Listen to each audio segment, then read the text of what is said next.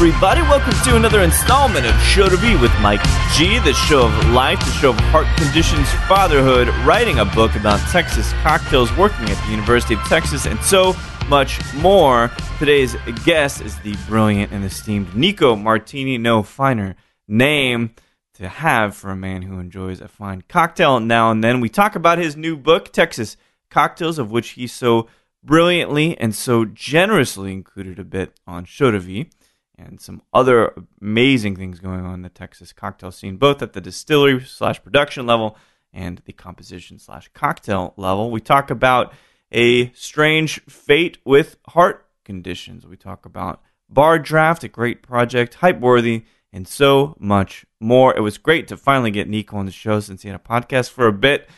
The hunted becomes the hunter. Is that how I say it? I've used this term plenty of times, but without further ado, I hope you guys enjoy this great chat with Nico Martini. Um, I mean, I don't know. I guess, I guess to be honest, I, I'm, I'm more comfortable leading the conversation yeah. down the path that I would like to go down. Of course, but you know, um, yeah, it's, it's, it's funny because I, I, because of the book, I've done a couple of radio things. I'm doing yeah. another. Um, another radio thing in Houston here oh, cool. in a couple weeks, and um, every single time I do one of those, they're like, "Did you, uh, you used to do radio?" I'm like, "Yeah, yeah, yeah, I did." It's pretty obvious, but yeah. Well, you get the voice for it too. You get, it's terrible that you're writing, given that you got this voice. I know. Gosh, there's, there's so much more money in podcasting. What's Yo, wrong with me? Yeah, I mean, marginally.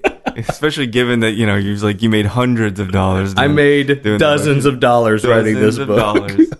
Well, it's a thankless form either way, being a writer or being a podcast host. But well, I mean, I, I I feel like I feel like you do this podcast for the same reason I wrote this book. Yeah, honestly, would it, just would I'm about journeys. You're saying kind of the same thing, understanding the narrative. Of- it was a journey, and it was um um you know capturing what is happening right now yeah. and, and kind of giving it some sort of preservation so that years from now you can at least look back and go, cool. Yeah. In twenty se- in in the summer to winter of twenty seventeen, this is what Texas spirits were. Yeah. This is what Texas bars were. This is what Texas cocktails were. An absolute snapshot. You know what's interesting about the the long form mediums like podcasts, at mm-hmm. least at least what I've tried to do anyway with people and what you're doing with the book.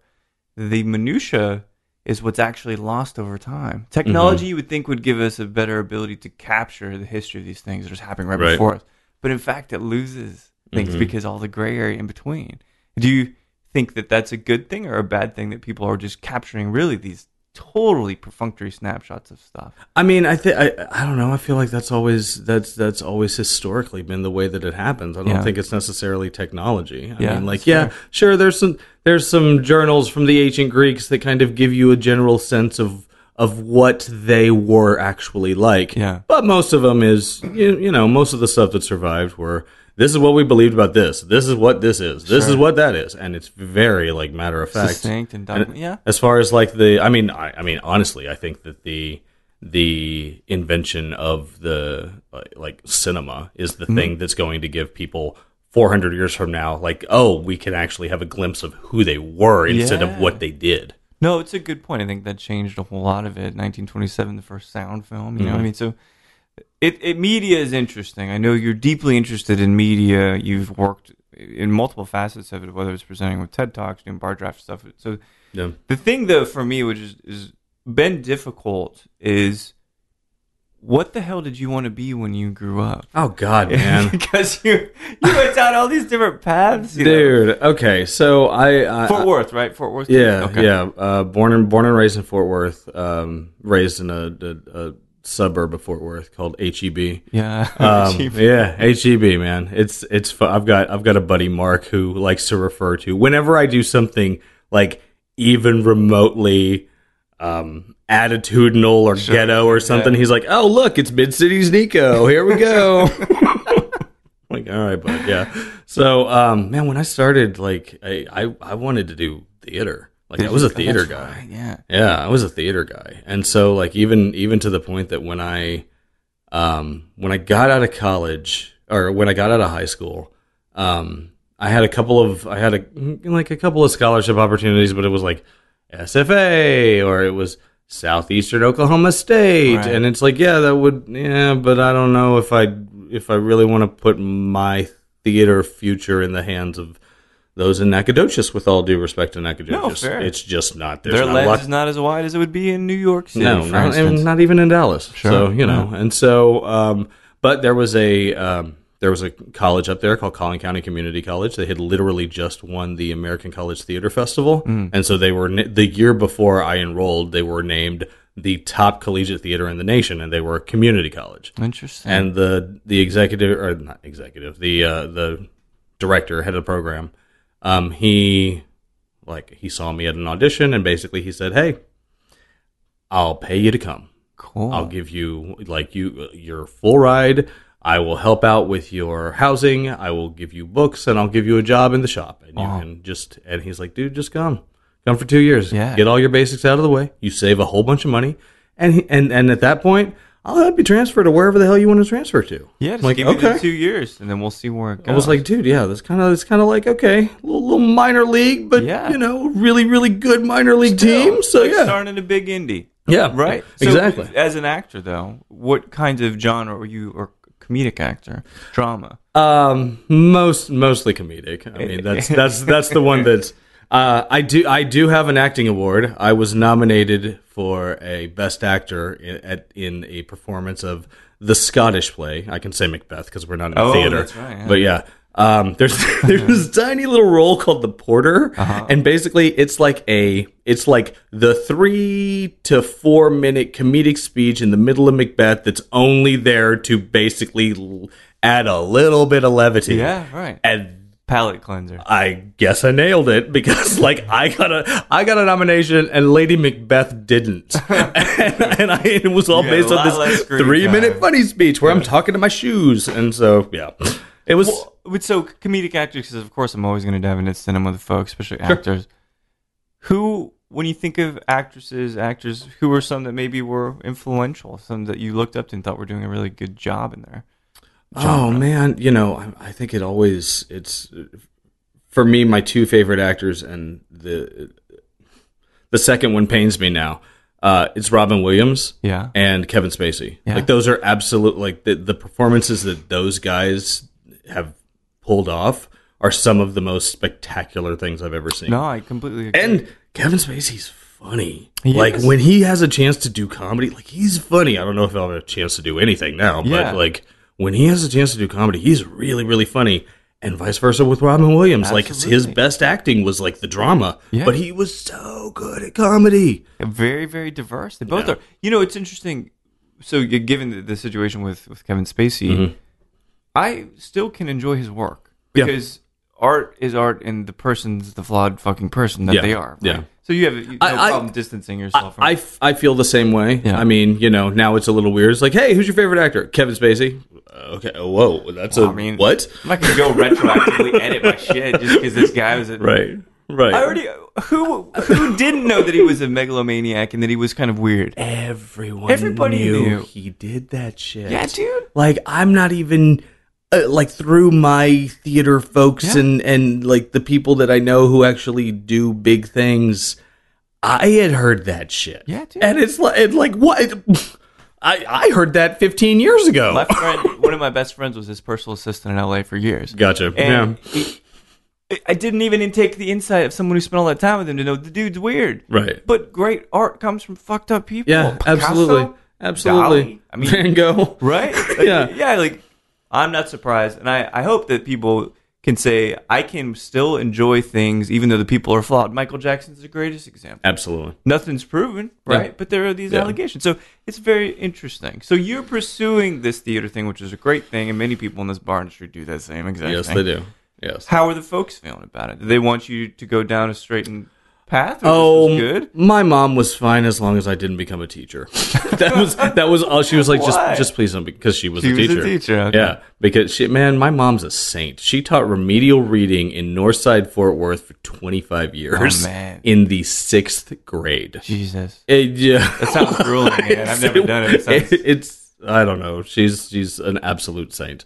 Um, yeah, but basically she was, I mean, they were, they were sort of whatever. They knew I was going to go do whatever I was going to do. Sure. So they were, they were just kind of like, okay, well, be careful. Yeah. Let probably, us know how it goes. You probably got good grades and stuff. Uh, good enough. Right? Yeah. Yeah. Yeah. They're not probably worried about you. No. You just go do this and, thing. And I mean, I've, I've, of the, of my two, of my two brothers, I was always the, you know, the, the independent one who yeah. would go do whatever. And Didn't really, wasn't really leaning on the family very much. Yeah. So, yeah, it is. The autonomy, the independence.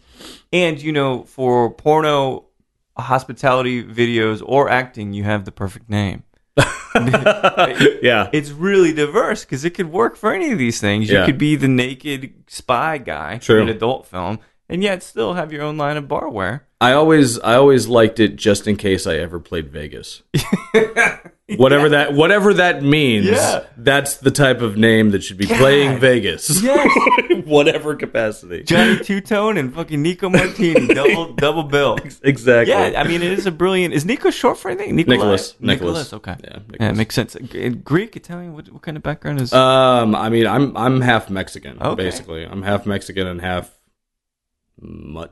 What? European. European. Yeah, European. That's yeah. a good way to put it. European. Yeah. yeah, totally. European. Half Mexican, half European. It's not a bad not a bad blend. Yeah, totally. No, man, my my uh, my my grandfather, my great-grandfather came here on a covered wagon when oh, really? yeah, yeah, and he's he wound up settling in Brady. He Brady? just he just stopped. He just stopped and was basically like, "Okay, um there's a farm. I wonder if I can go do some work for them." And he walked up and the guy said, "Yep, sure." And so he just started farming. Wow. Like, and that was and here we are yeah and here, and here later, yeah like exactly that. The acting piece, given you seem like a creative guy, someone who likes to write and all of this, mm-hmm. did it hit a point where you said, all right, I'm going to invest big, I'm gonna go to L A, I'm going to be a Hollywood actor? um in In two thousand five, uh, well, okay, so so towards the towards the end of towards the end of my career at Collin County Community College, um, I had I had realized that um, I was a much better director than I was an actor. Yeah, and so I started leaning heavy into directing, and um, I got I got recruited to be one of the one of the first people to come out of the new T C U directing program. Okay. Got there. The program was total bullshit, so I left after one semester. Uh-huh. But um, like that was like from then on, everything that I was doing, it was directing. And so in two thousand five, um, I was selected as one of the one of the top fifty young American directors, and um, and, and selected for the Lincoln Center Directors Lab, oh. which is basically they ship you up to Lincoln Center and they shove you in the basement of the Lincoln Center and they just, just start throwing Broadway directors at you, and you're just like writing down, hoping that you absorb anything wow. that, that, that is coming from this magical person in yeah. front of you. And um, yeah, it's a it's a two week long program. It completely changed the way that I looked at everything. And it's sort of ironic because, like, the the way that I got in, like, my application uh-huh. was completely about, um, you owe it to us. Like, you you owe it to the regional theater. Like, there is more regional theater than there is than there is theater in New York City. Mm-hmm. You owe it to regional theater to give these people better training. And so... If I if I have the opportunity to come up there, I'm coming back to Texas. I'm going to be able to take everything that you've taught me yeah. and be able to better better this regional community. A moral duty. Absolutely. Wow. And then I moved to New York like three weeks later because I was like, well, if I'm ever going to move, way too big. Now I know like thirty-five directors. I better do it now. My network's looking pretty pretty hot at this point. Yeah. Wow. So. With the intention of directing Broadway or directing yeah, off, yeah. off Broadway, whatever. Yeah, no, I, I, I directed at a couple of a couple of off Broadway houses while I was up there. Um, did a little bit of stuff in Brooklyn. Like yeah. for for the most part, I was I, I lived in New York for about a year, and um, with the exception of a handful of like tech theater gigs, mm. like lighting and production managing, that kind of stuff, um, all of my money came from theater. Really? So living in New York. Making... Yeah. Because normally yeah. it's not the case, right? I was yeah. just saying, oh, did you bar back for a second? But no, you were making a decent bit of money and doing yeah. that, which is great. Which uh, and, and at the end of it, I was kind of like, you know what? This is really... I, I really took a particular interest in producing. Yeah. I wanted to produce Shakespeare for whatever fucking reason. And um, I... So I immediately went and researched all of like the high-toned Shakespeare Festival internships in the country uh-huh. and realized I was like... three weeks late on oh, applying, and so it just wasn't going to happen. But I knew the executive director of Shakespeare Dallas, and I called her up, and I was like, hey, can I just come work for you yeah. this summer and just kind of follow you around while you're producing? And she's like, absolutely. Cool. So I moved back to Dallas, moved back in with my parents, and started um, working for Shakespeare Dallas. And then at the end of the summer, started working for Shakespeare Dallas, and then... Um, while that was happening, I wound up starting to date my now wife. And so... Were you guys working together? No. No. Okay. No. She just... She, we we met... She was the bridesmaid at a wedding that I was the date of...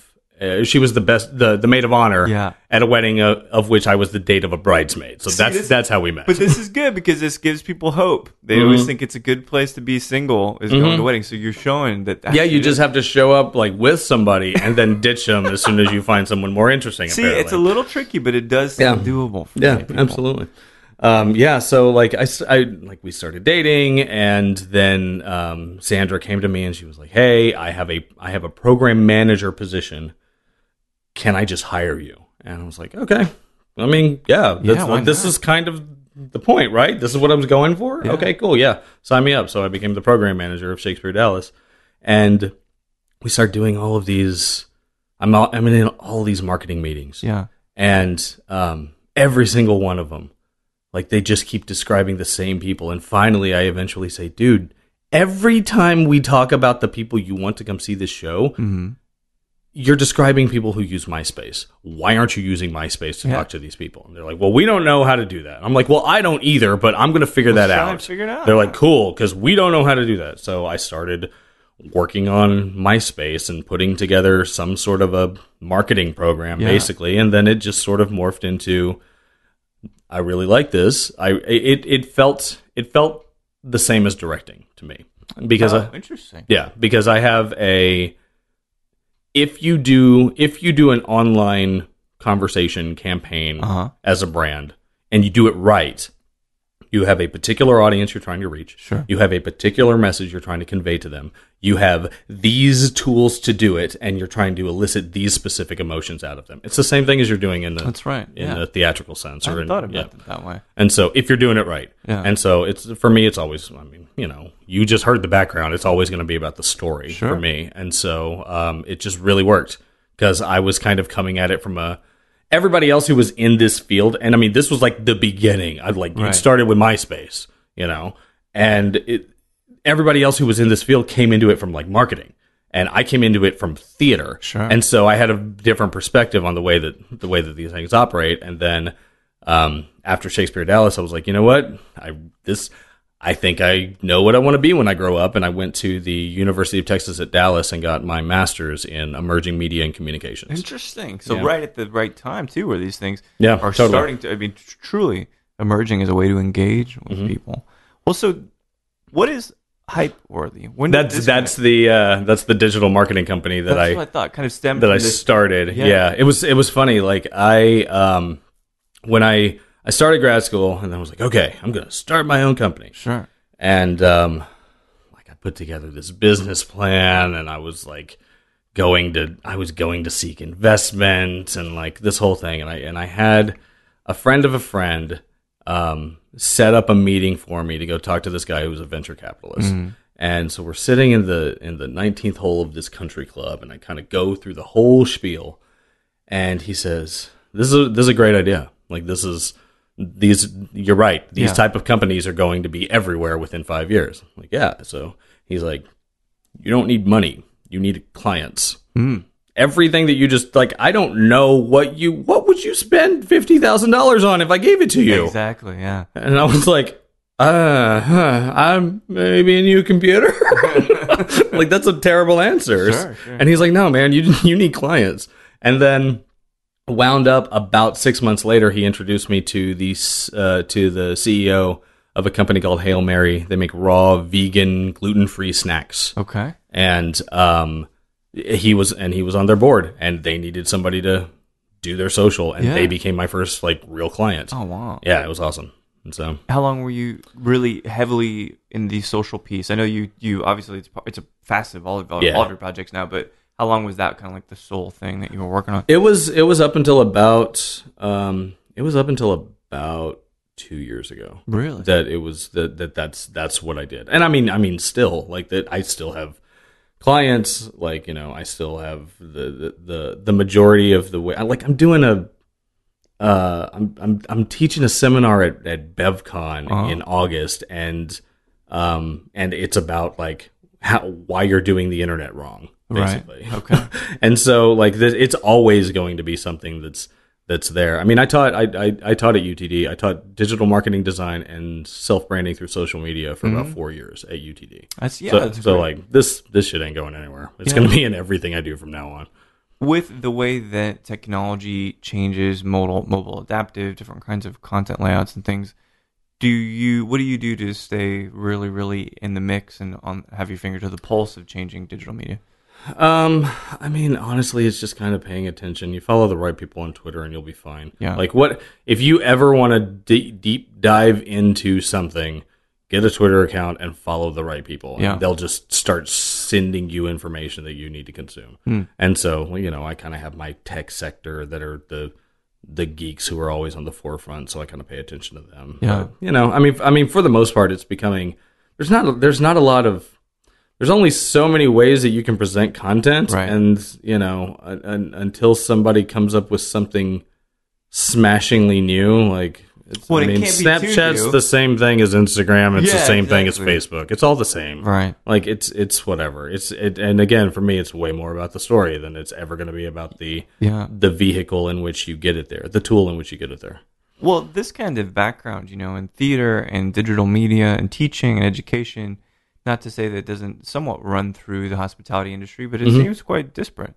So at what point do these two worlds kind of collide? Because it seems like booze, to put it simply, has really punctuated these last few chapters of your career. Um, uh, how did how did I get into booze? Yeah. Yeah. Okay. So uh, this was, I think, eight years ago, maybe maybe nine, either eight or nine years ago. Mm. Um, so my now brother-in-law, Kevin Gray, who runs Cocktail Enthusiast dot com. Ah, right. Now, some of this stuff we've talked about, yeah. Mike, but yeah, that's not a bad place to he, start. He runs Cocktail Enthusiast dot com, and he came to me, and, you know, because I'm I'm his brother-in-law who has the social media company. So mm-hmm. he comes to me, he's like, hey, man, how do I make my blog more popular? And I kind of take a look at it, and I'm like, okay, well, I mean, the content's cool. Like, I don't know, try actually tweeting, because you have this account, and the last time you tweeted was seven months ago. Like, try tweeting, put it on Facebook, write more often. You're only writing once a month, yeah. you know, that kind of thing. And he's like, okay, cool. But it also happened to be March, and I happened to be watching a lot of basketball, and I was like, dude, you should do a bracket. Like, all you want is hits. Yeah. Do a bracket. Do a cocktail bracket. And this is the best bartender in Dallas because you, you're a cocktail enthusiast and you say so. Sure. And everybody comes to your site and votes for the best bartender in Dallas, and then you get all these hits because people keep coming to your site to vote, and, mm-hmm. you know, you get what you want. And he's like, okay, yeah, that's kind of cool. I was like, well, if, you know, if we do it, we should, like, shoot some video and make it cool. Like, right. maybe show up to the bar, or they'll shoot the cocktail that they're making. You get to put your directorial hat on. Yeah, exactly, again, right? exactly. And um, and he's like, yeah, okay. I'm like, you know what? I kind of like this idea. Let me let me think this through. And it it ballooned into a full on um, T V pilot mm. that um, I went to. I went to this. I went to this guy Adrian, who is now my business partner. I went to this dude Adrian because I knew that he had gear. I didn't know what he had, but right. I was like, he's shot small like indie projects before with sure. friends of mine. I know he's got gear. And so I go and I'm like, hey, so this is the idea, this is what I'm thinking, you know, like, what, what kind of gear do you have? Are you interested in this? Yeah. Is it? And he's like, yeah. He's like, no, I'm really interested in this. I'm like, okay, cool. Well, uh, well, like, what do you have? And he's like, okay, first of all, I don't have any gear. But uh, he's like, I've got like three light stands, and that's not going to be helpful. Um, he's like, but I really like this idea. And so he decided to invest in the project, and it morphed into a full-on T V pilot. Wow. So we got um, my best friend from college, Michael Urie, who used to be on Ugly Betty. Mm. And at the time, he was he was on Ugly Betty. So like a legit T V star. Yeah. Uh, I told him about the project, and he was, and, and like, without me asking, he was like, can I host it? I'm like, good God, yes. Sure. Yes, T V star friend, please host my T V show. And so he came down, and um, he hosted the thing. Our our judges were Kevin Gray from Cocktail Enthusiast. Of course. Uh, Jason Cosmas. Of course. And uh, Patricia Richards, who was the, uh, she was the beverage director of the Wynn at the mm. time.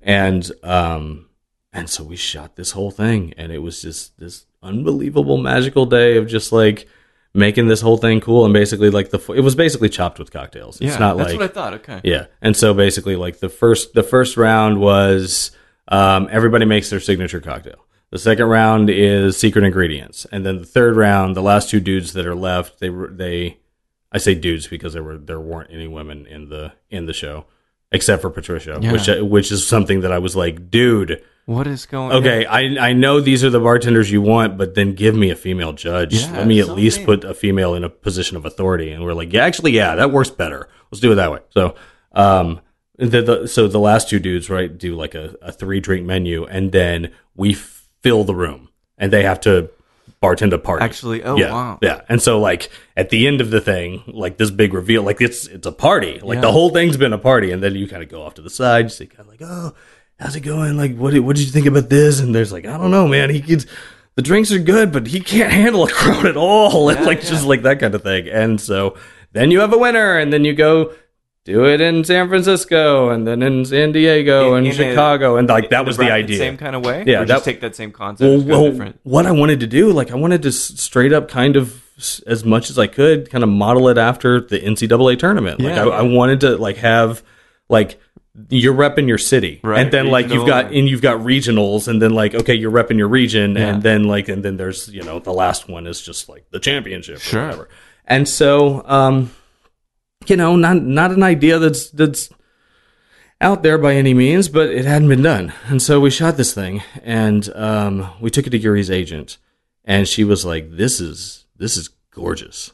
Yes, I'll absolutely rep this." Yeah. So she we had she started setting up meetings. And we had a meeting with, uh, we met with N B C, we met with A B C, we met with M T V, which mm. seemed weird, um, Travel Channel, Spike, sure, sure. Food Network, Cooking Channel, um, the and basically everybody, everybody said, and I don't know if this is L A, this is what I know of L A. Yeah, basically everybody said, guys, it's so good. No, we're not gonna buy it. Did you ever get any kind of understanding of why? My, my favorite one was yeah. what Spike told us. What did they say? Because we went in there and we're like, and they're like, yeah, guys, we just can't do it. It's just, it's, it's the, it's the booze thing. Like we can't, we can't do a show that's all about booze. This is before this Bar is, Rescue, right? No, no, no, no, no. The purveyors of Bar well, Rescue listen, are telling you this. And, and to it, to which we say, well, we kind of saw this as a companion piece, you know, to Bar Rescue. And they said, oh no, that's a renovation show. Oh, rubbish, yeah. No, yeah. I mean, you, you okay. want to believe these people are in fucking tune with stuff. So, yeah. So, basically, like, the, the experience was awesome. Did the whole thing. And um, we never sold the show. But while we were out in L A, Adrian and I were talking, and he was kind of like, why are we why are we even doing this show? And I was like, well, because I kind of love cocktails now, yeah. and I want more people to have them. And he said, cool. How do we do that without a show? I said... Mm, stick a whole bunch of people in a room and only give them cocktails and don't let them order beer. And he's like, okay. Why? That's one way to do it for sure. um, he said, like, okay. Why'd they come to the room? and and I was working as a program director for an indie rock station uh-huh. in Dallas at the time. And so like immediately I go, oh, you booked the right band. Like, I promise you, forty-five hundred people will show up if you book this band. Sure. That's, that's what they draw. Yeah. So, yeah, you will now have forty-five hundred people that you're not going to allow to buy beer. Right. And he's like, okay, so let's do it. Like, let's do a cocktail indie music festival. Done. And so we start working on this thing. Yeah. And we called in, um, I, I called a buddy of mine, uh, Matt, who runs, um, he was running this this festival series called Untapped. It was basically like indie music, indie beer. Hmm. And um, it was going really well, really successful. And like I told him about the idea and we started kind of working on it.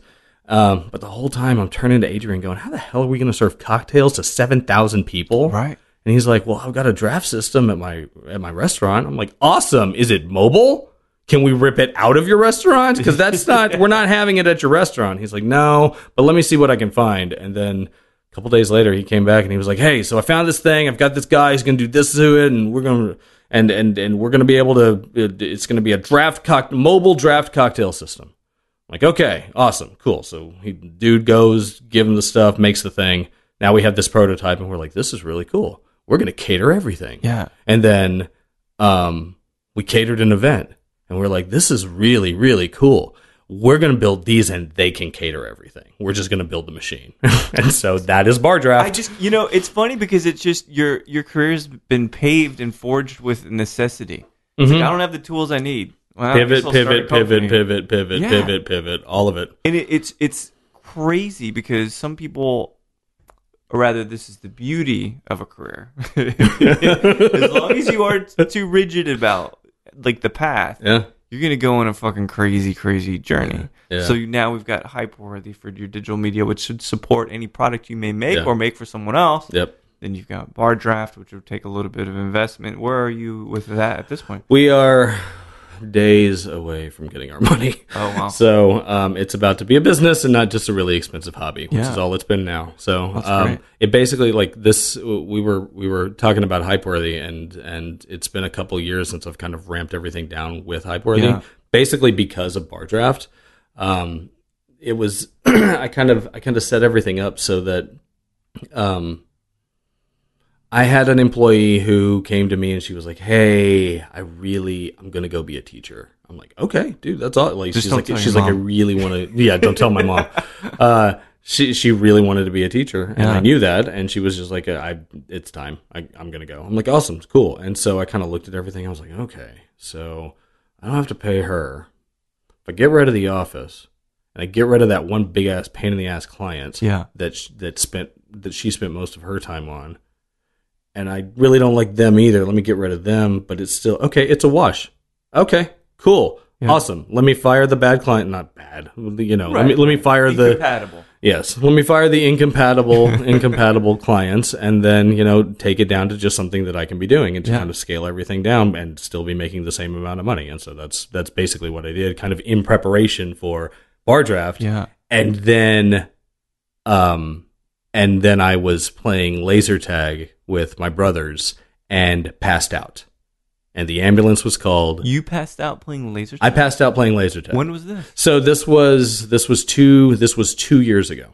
In actually it's it's right. Almost hell exactly. in my hell it might be. What's what is today? The twenty-fifth? Yeah, something like that. It might the be twentieth? Today. Yeah. The twentieth? Yeah. I think it might be the twenty-fifth. Wow. And um so I they called the ambulance like I passed out. It it became it was funny because the, the game started, we We were playing like a regular sort of laser tag game, and yeah. there was a whole bunch of kids, and it was fun. And we're like, you know, doing. I man, I, I my first job was the the assistant general manager of a laser tag arena. So like, this has always always been something that I love to do. Yeah. And so, um, so first game was like kind of normal, whatever. And then the second game, the birthday party left, so it wound up being two on two, oh, which dude. which became really physical, and we're like running and diving and like all sorts of stuff and.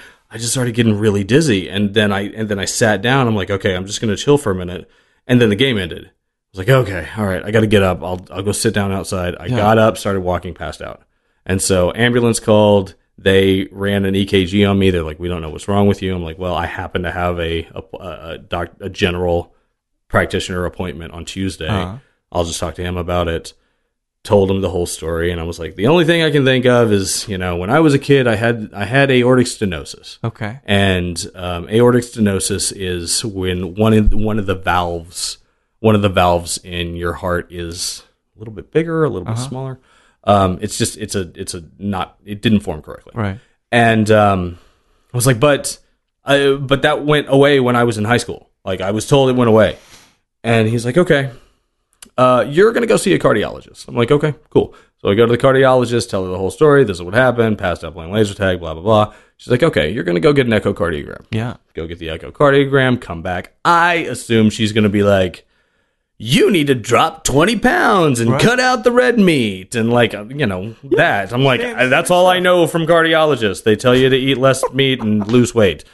And she goes, and, and but instead she says, so you're going to have open heart surgery sometime in the next two months. Let me know when it's convenient. Wow. Yep. Didn't even ask. Didn't even, didn't even. What if I want to die, doc? I got my own prerogative. Here, right, right, exactly. Don't even make it a choice. Come on. Yeah, and so wow. um, and so my first question was, can I still go to Havana? Because we had a trip planned like like the next week. And she's like, yes, but you have to. You can't take any stairs or any stairs that you go on. You have to walk like you're a sixty-five year old. Wow. Do not raise your heart rate at all. But yeah, go, and then when you come back, we'll we'll do this. And I was like, can I still smoke cigars? And she was like, actually, none of this. Like, this was going to happen. None of this has anything to do with whatever you may or may not have smoked, right? Whatever alcohol you consume, genetic, whatever, whatever, um, whatever weight you are at, right? How much red meat you eat, like your heart did not form the right way. It's lasted this long, and basically, it started callousing. Oh, wow. And like the the valve started callousing, so it had gotten to the point that, like, you know, when you put your thumb over a water hose uh-huh. and it starts going faster. That's what was happening. Oh my God. And so she was like, we have to, we have to do this because the, the, the blood is, it's moving at too high a velocity now. And so, like, we have to give you a new valve. So they gave me a new valve. Valve replacement surgery? Is that yep. what it's called? Uh, yeah. Yeah. What is the valve made of that they put in there? Um, some sort of metal. It's a metal valve? Yeah. You're part robot now? Yeah. Yeah. I also take blood thinners every day. It really Do sucks. You? Yeah. Asp- Do you use it the low dose aspirin? right. Yeah, no, that's right. right. No, I mean, I guess there's some benefit to it. Yeah. Wait, so she, you, you get all repaired. Yeah. You're more RoboCop asked. And I had already kind of dialed everything down with Hypeworthy. Yeah. And I was like, okay, well, this is actually really good timing. I convinced Megan to, like, hey, can you stay on for like three more months?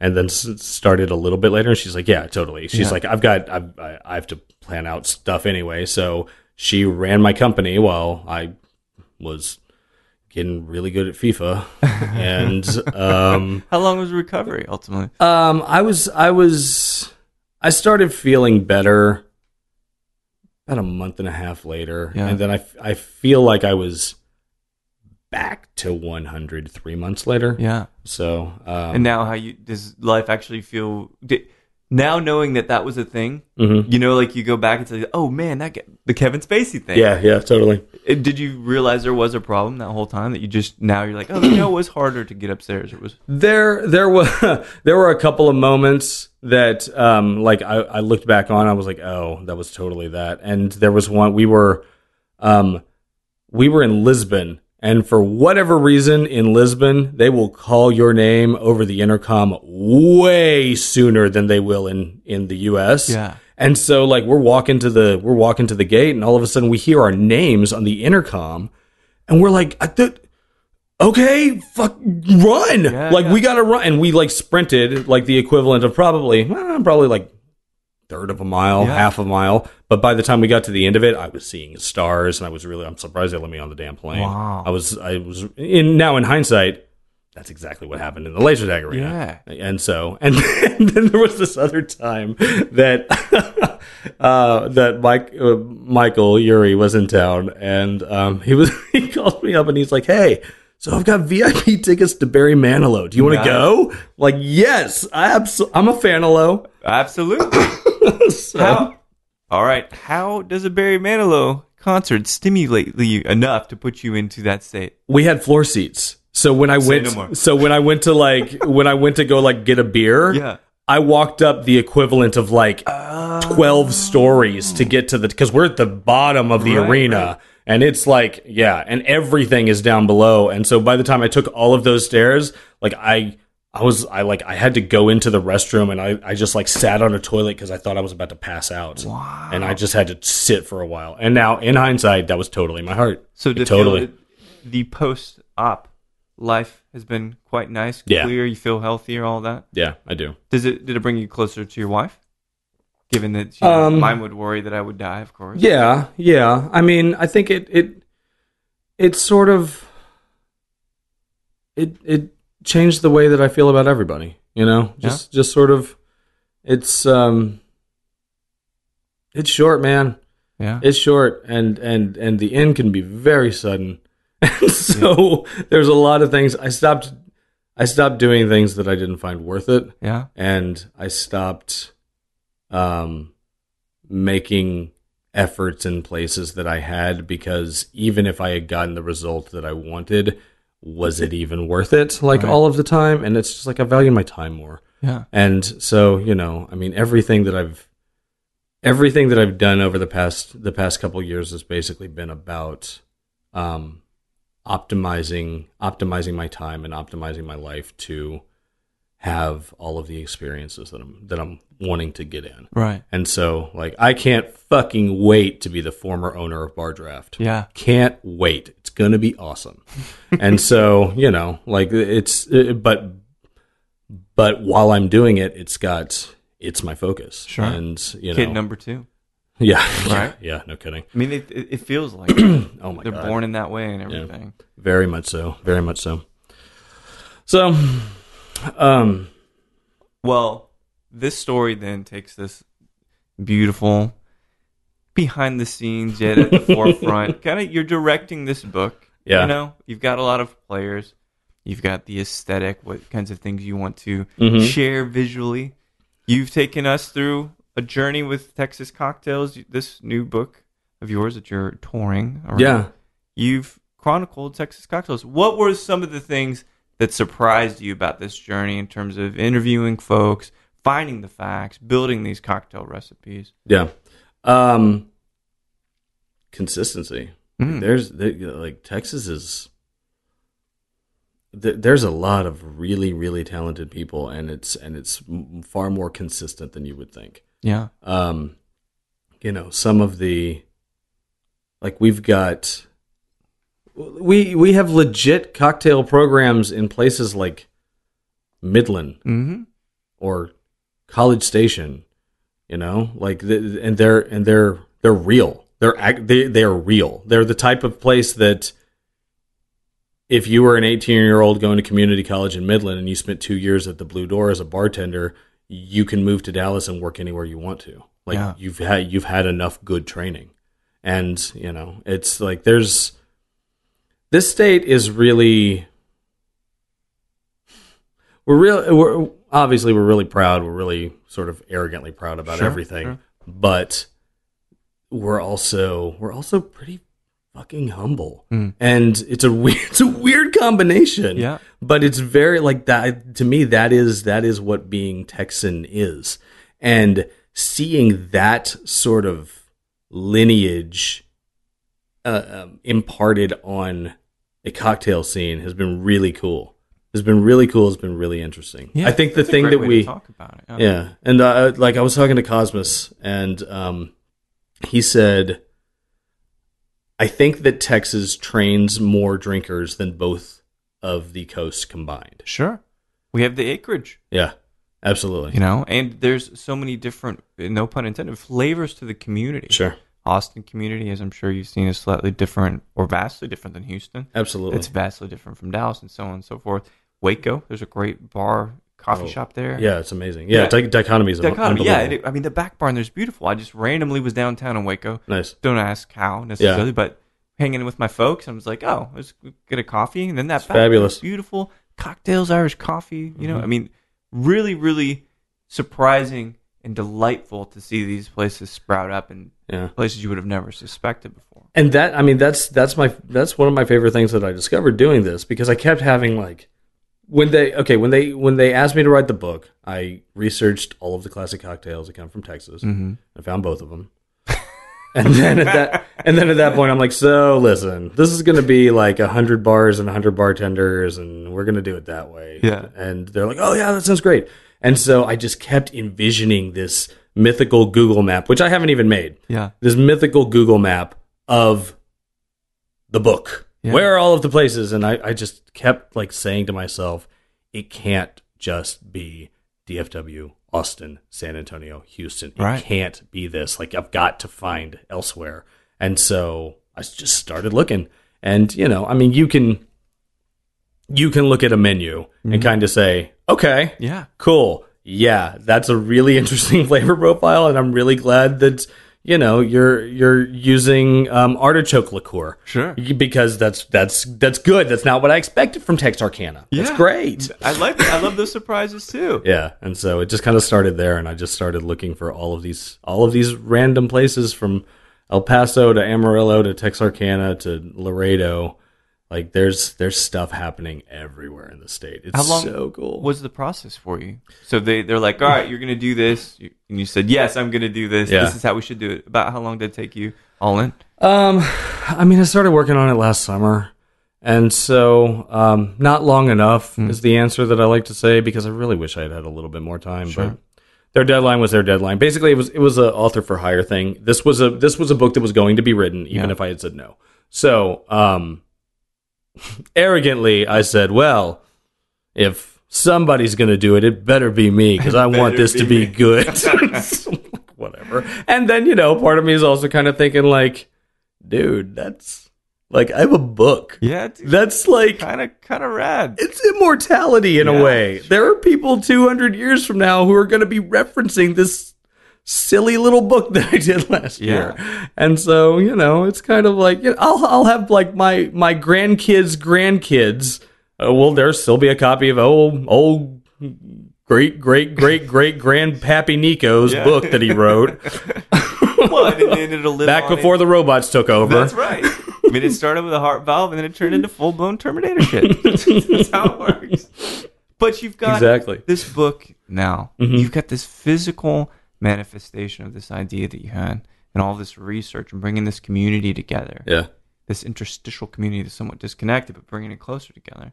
Having that book in your hand and sharing it with people, what has been the response thus far? Uh, there's, I mean, there's, there's a lot of thank you for doing this. I'm so glad it it exists. Yeah. Like there's, there's, there's been a lot of that. The, the thing that I, the thing that I'm, that I really hope happens mm. with this now that it's here is the idea of the idea of legacy.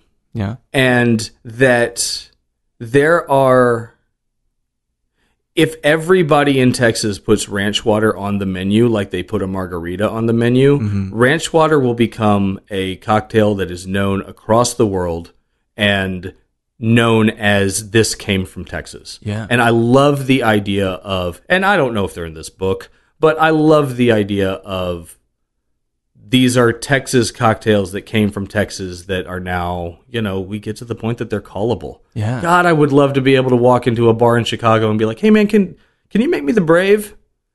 And for them to be like, ooh, fuck yeah, I can. Yeah. And then, like... It's on you, buddy, but we'll make this strong-ass yeah, drink. Yeah, you know, but, like, okay, so what if it was the Brave? Yeah. What if, like, you got to the point that five years from now you could walk into, you know, a, a mid-range cocktail bar in Portland, Oregon, and call that, and they know what you're talking about. Like, yeah. that's legacy. That's cool. In, in this... In this community and in, in, like, this field, that's the legacy. Mm. And so, like, I think that I think the one that'll come out of... come out of Texas easily is the ranch water. Yeah. And, um, I mean, Coca-Cola buying Topo Chico really helps. Sure. So, but, yeah, but, uh, but like, it's such a simple, fantastic drink. Mm. And, um, it's, it's easily the one that when I introduce it to people and they make one, they're like, holy shit, that's all, because it's so simple and you can drink it all day long. See, I like it because now you're just piquing the interest and titillating the listeners so that they'll buy the book to find out what this wonderful yeah. ranch water. I'm not going to tell you what it is. Stuff. See, I love, I love it. That's great. See, I got the book downstairs, so I'm just going to go look after right. we're done. Right. But it's great because Texas Cocktails is available on Amazon. It's yes. available when anyone sees you. Yes. It's available at Costco, which you were talking about, which is that's. It's crazy. It's at every Barnes and Noble. Yeah, dude. And there's a lot of them. I didn't sure. realize there were still a whole bunch of Barnes and Nobles. Yes. Don't yeah. let You've Got Mail fool you. There's still yeah. a lot of Barnes and Noble, those big bookstores all yeah. over. I had uh, I, uh, my aunt called me And uh, she was like, "Hey, I went to I, I went to go to Barnes and Noble to pick up a copy, and they were sold out, so I had to go to the other one." I'm like, wow, she's in Chicago. Yeah, like that's awesome. That's, so, that's so cool, man. It's you know, it's been lovely seeing some of my peers finally get to bring these writing dreams to fruition. You know, mm-hmm. bringing them to market, like your book with Texas Cocktails, Emma's about mezcal. Like, this is such a lovely time to be alive. It's cool. It's so great. So I got a couple questions left for you. Yeah. You know, you come into town quite a bit, and finally, after years, we finally made this thing happen. Right. Finally. No, which is, which is great. Perfect timing. Mm-hmm.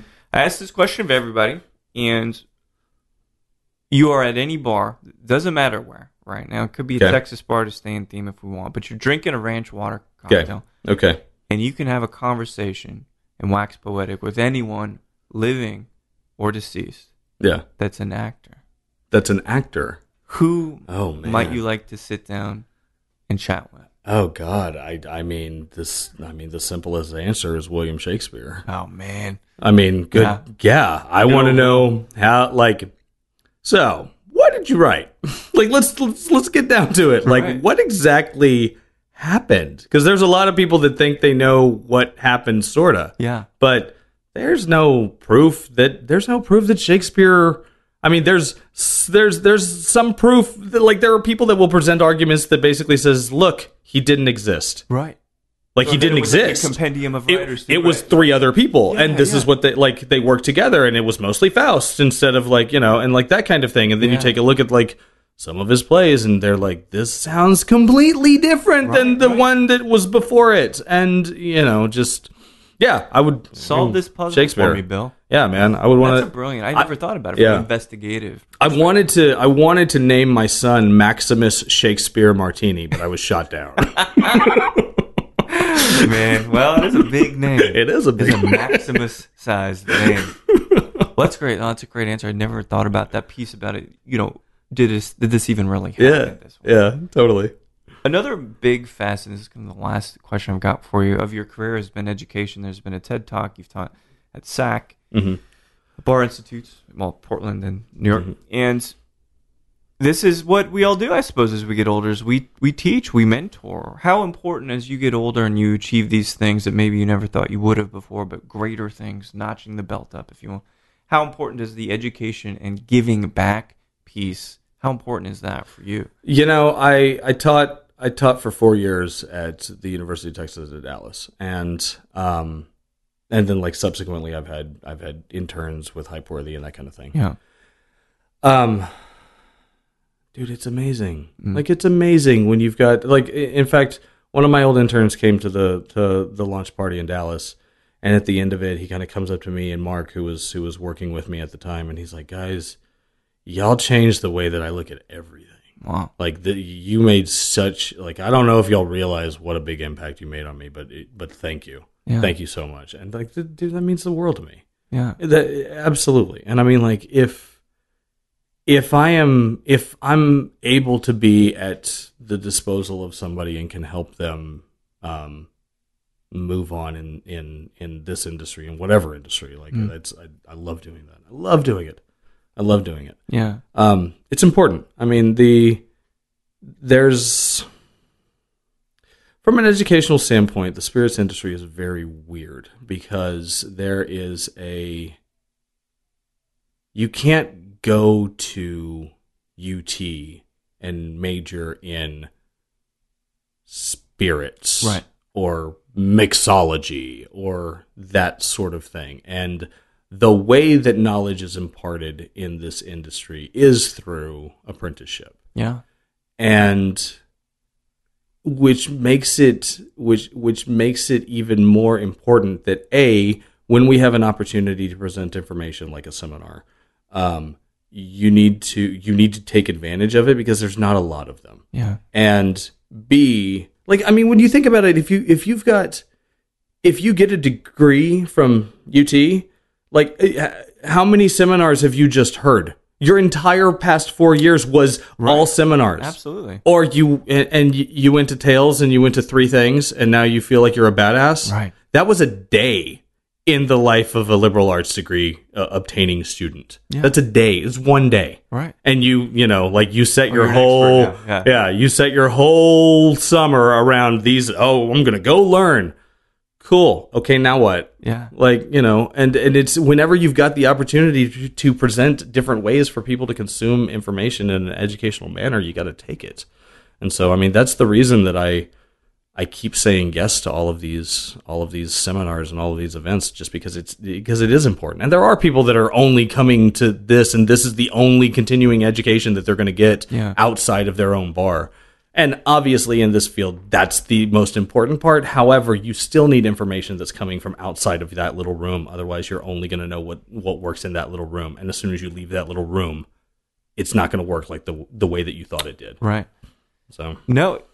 I did that answer? I have yeah, no idea. No it, no, it certainly did. You have to be a lifelong student to be an educator. I mean, I, you know? I am a massive, massive believer in education. Yeah. And I mean, you know, it's if no, if if nothing else, if nothing else, you having a bachelor's degree shows me that you you've you committed, you committed, and you were able to. I mean, most of the most of the people who stop doing college, it's because, you know, like honestly, they. Effed up a couple of nights and then the next morning didn't make it to a test and then decided oh, I'm just going to drop that class, and then they realize, well, hell, I'm only taking six hours anyway. Right. Let me just go back to work, and then they just never went back into school. And it comes down to like these fleeting little moments that that the ones who get the degrees, they were able to make the right decision in those moments, or and just then they work through it. Yeah, yeah, or just work through it. Yeah. Absolutely, and they were able to keep. They were able to persevere through four years of consuming information, yeah. and that being the only thing that they were doing. It's, it's a, a big deal. Thing. Yeah, because you you're saying my ego is going to go to the side here, and I'm just going to listen. Yeah, but absolutely can't do that. Absolutely. You know? No, I think it's important. I, I do feel in the same way that education is a really it's a pillar of success and progress, but formal education as well to some extent. Mm-hmm. And I've. Well, there's something I would like to talk about off the mic, but offering what is ultimately accredited, embedded modules of learning yeah. for people in this industry, yeah, that is a great opportunity. I completely agree. You know? I mean, it's and it's, the bar program is amazing. It's a starting point. It's a starting point. It's genuinely a starting point. Absolutely correct. And and if you if you think that's the end all be all. You've never been to college. That's right. you yeah. know, I mean, frankly. Taking classes you don't want to take, right. but you have to. Right. Business, math. You know? There yeah. You go. Yeah, yeah, absolutely. I mean, there there should there, there should be a way that and and I think that there will be with the with the growth of this industry. I mean, there's already there's already colleges that are throwing more of an emphasis on it. They're not doing it right, right. but they're throwing more of an emphasis on it. But, you know, it's it's the in the same way that you're that you have to take a, a history of the Civil War class your junior year. Yeah. You should be you should be taking a class on Pisco. Yeah. And learning everything in the world about Pisco. I don't care if you end up working at a Pisco bar. Doesn't matter. I'm not a historian. Yeah. But the class was awesome, and it changes the way that you think about stuff. Sure. That's the fucking point. It's not like the specific information. It's teaching you how to learn. Right. Whittling you down to nothing to be rebuilt. I mean, this yeah. is a very common thread, like in the music industry, in the film industry. We we, we know this. Yeah. Well, so I've got two things to thank you for that. I, I've you've been tremendously supportive. One, introducing me to Pam Wisnitzer has been a, oh, right a life changing moment for I me. I love Pam. Brilliant woman, strong woman, and I love keeping in touch with her. I, I learned so much. And secondly, the, I mean, the amazing nod to the show in Texas Cocktails, the show to V. I mean. Dude, that's this is important, amazing, dude. What you're doing is important. I, I mean, I it, it is, it is, man. You're documenting all of this stuff, like in this, yeah. in the same way that this is a document. Everything that you're doing is a document, and at no point, and and like we started talking about, at at some point, Bobby Hugel is going to be reduced down to the recipe for the brave. That's right. Yeah. That's what's going to happen. But what if? We have a podcast that actually lets you know how they sound and what they felt and what they thought yeah. about things. Fly on the and, wall. You know, it's like, dude, it's important. It's absolutely important. I, I thank you for doing it. it. Yeah, dude, it's it's been a pleasure. It has been very life-changing for me, and it's introduced me some of the most brilliant minds in this industry, hospitality and non-hospitality mm. industries alike. Yeah. And really helped me create some lifelong friendships, too. So I fully support this book, and I think it's a great intro for people to just dive into the, the minutia, but also the topical piece about the Texas cocktail yeah. culture. And it's not expensive. No. no. And it's accessible. It's totally it, accessible. Know, uh, I, it's finally we made this happen. Not a second too soon. And, you know, have a safe drive back up to Dallas. Yeah, we'll see you soon. And I would love to talk more about education and how that is such a pillar of this community. Nico, thank you so much. Thank you, sir. Talk soon. Yeah. Well, there we have it. What do you guys think of Mister Nico Martini, a k a. Mister Martini? Sounds like a Bond villain and or a Bond friend. It's kind of hard to say. His new book, Texas Cocktails, chronicles the creativity, the production, and this great zeitgeist of spirits production and imbibing in Texas. Lots of amazing things going on. And again, thank you so much, Nico, for including a shout out to Show to V. I'm trying to chronicle, you're trying to chronicle. We're both doing our best to capture this amazing work that's going on here. But you know, the work comes at a cost sometimes. Our personal health, our mental health. And Nico kind of details some of this stuff and how things got churned around after a very, very deep heart scare. You know, it's holiday season. Texas Cocktails might make the perfect book for people looking to make cocktails, learn more about mixology, bartending, and the overall state of spirits in Texas. It's worth picking up. I'll include an Amazon link in the show, U R L, et cetera, et cetera. So thanks, everybody, for listening to Show to V with Mike G. No matter how astounded you are by the sherryness bomb that is Brujeria from Balcones. Dude, this is sixty-two percent. This thing is massive. Or if you're thinking, I gotta watch Die Hard. They got a four K version yet? Please keep thinking.